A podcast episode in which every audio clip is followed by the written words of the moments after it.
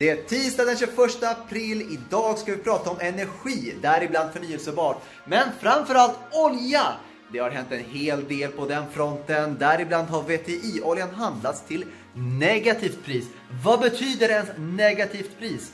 Det ska vi ta reda på. Det här är EFN Marknad.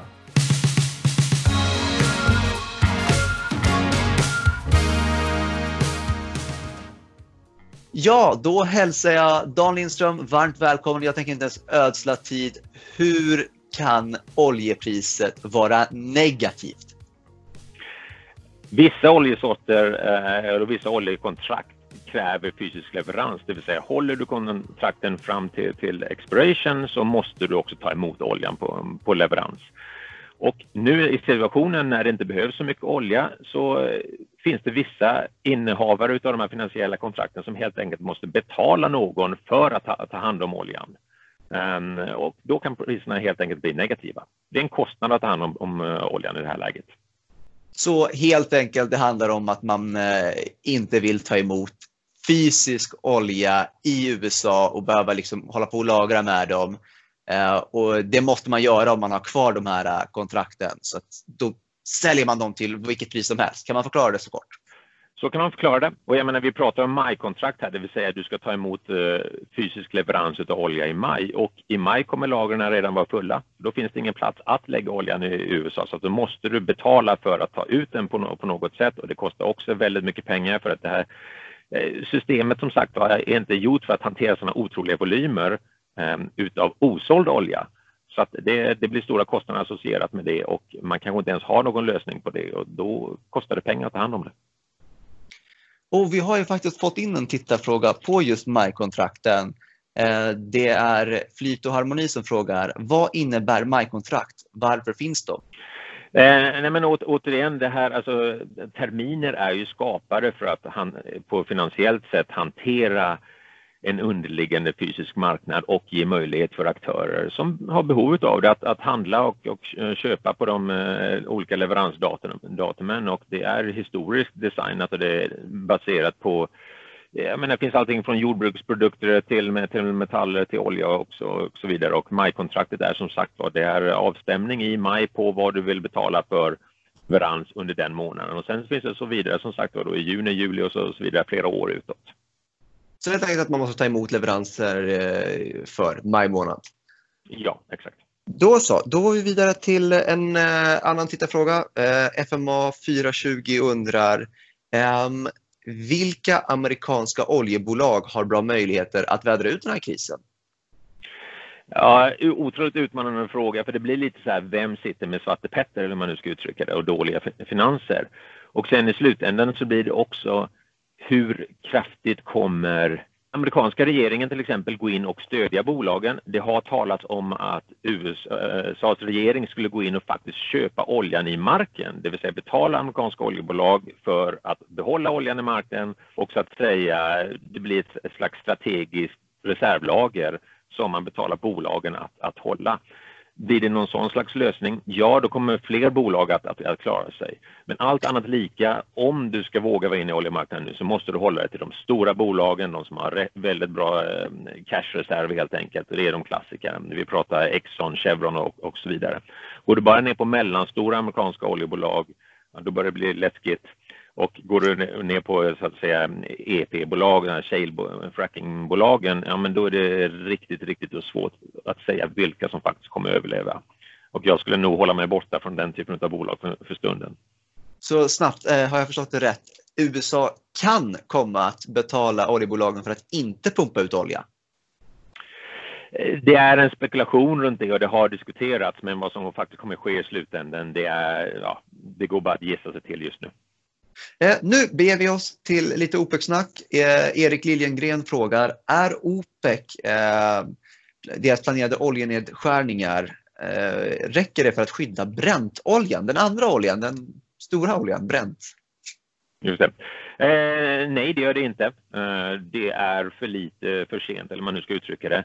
Och sen, men sen måste man också komma ihåg det som jag var inne på lite tidigare, att den här otroliga minskningen i efterfrågan som skett på, på så väldigt kort tid, det går knappt att hantera.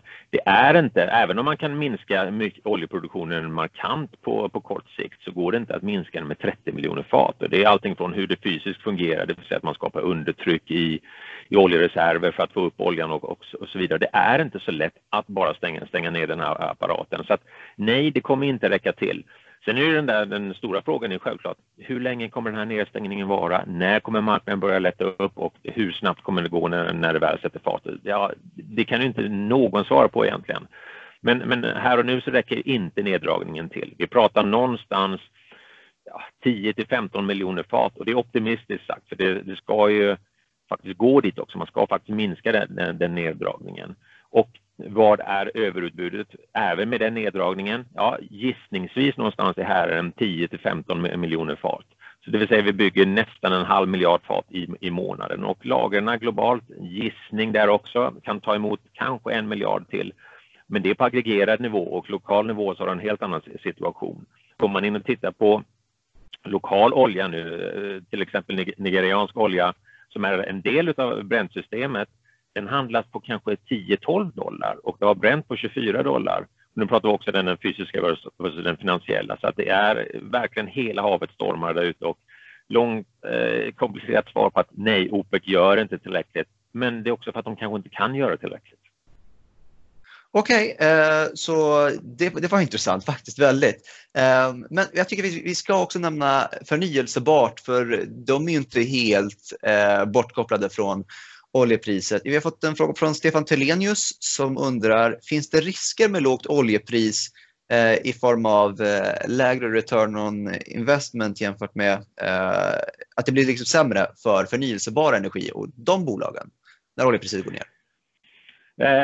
Jag skulle säga nej, man, eller man får dela upp det här på olika perspektiv, det vill säga kommer elektrifieringen avstanna? Långsiktigt skulle jag säga nej kortsiktigt, ja men det är som en del som, vi, som, som vad som helst. Man får dela upp elektrifieringen också i, i transportdelen och, och i, i kraftproduktionen. I transportdelen så har du dels de tunga transporterna och de är inte på väg att elektrifieras ändå kortsiktigt. Och den andra delen, ja men det är en consumerindustri, det vill säga köper du ny bil, elbil här, här och nu? Nej, det gör det troligtvis inte.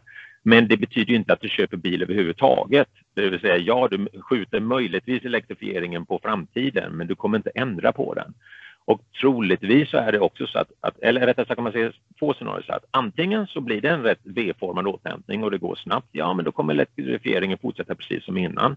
Eller så blir det en kraftig lågkonjunktur och då skjuts det lite på framtiden. Men då får man också ställa sig frågan, vad händer i framtiden när du börjar investera igen?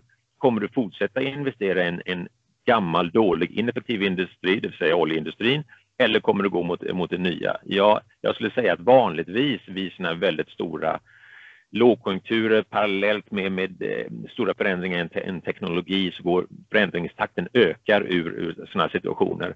Även om det kortsiktigt kan definitivt betyda en, en inbromsning som i alla industrier för stunden.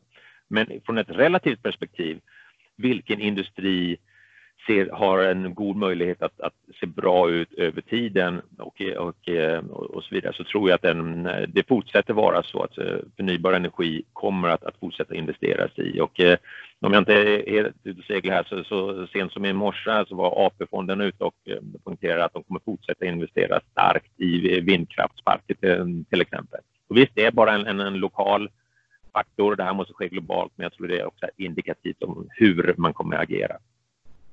Eh, och avslutningsvis, om man är långsiktig, eh, bör man vara investerad eller bör man inte vara investerad mot oljesektorn eller skulle du tycka att det var en bättre idé att man la fullt fokus på förnyelsebar energi och inte eh, chanser? Om man inte är expert, om man bara är en långsiktig småsparare? Nej, men då ska man vara inne i det, det förnybara och det är helt enkelt på hur stor, mycket sektorn kommer växa. I, I, bästa fall så ja, så kan det vara en möjlighet att kliva in i oljesektorn här och köpa på vad ska man säga, billiga nivåer och ha en möjlighet att, att aktierna ska prisas tillbaks när oljan går upp i framtiden, vilket den mest troligtvis kommer, kommer göra igen. Men då kanske vi pratar på tiotals procent upp underliggande i den förnybara sektorn är ju att den sektorn i volym kanske ska öka 10, 100 eller 1000 gånger beroende på vilken subsektor du pratar om. Så att den volymökningen där är markant mycket större och den sektorn om man tittar på 10 års sikt kommer växa, har mycket, mycket större möjlighet att växa. Oh, det, jag blev nyfiken när du sa att det var så stort spann mellan det förnyelsebara. Finns, kan du nämna någon sektor som du tror extra mycket på har mer att växa? Eh, ja, men den största delen eh, kommer vara i solsektorn. Eh, och självklart i elektrifiering av transport också. Men elektrifiering av transport ligger efter solsektorn, hur man nu ska uttrycka det. Den är fortfarande ja, väldigt ny och det är väldigt svårt att se vem som kommer vara vinnaren i slutändan. Uh, All right. Det var hur intressant som helst. Uh, men med det sagt så var det allt vi hinner med i denna EFN Marknad.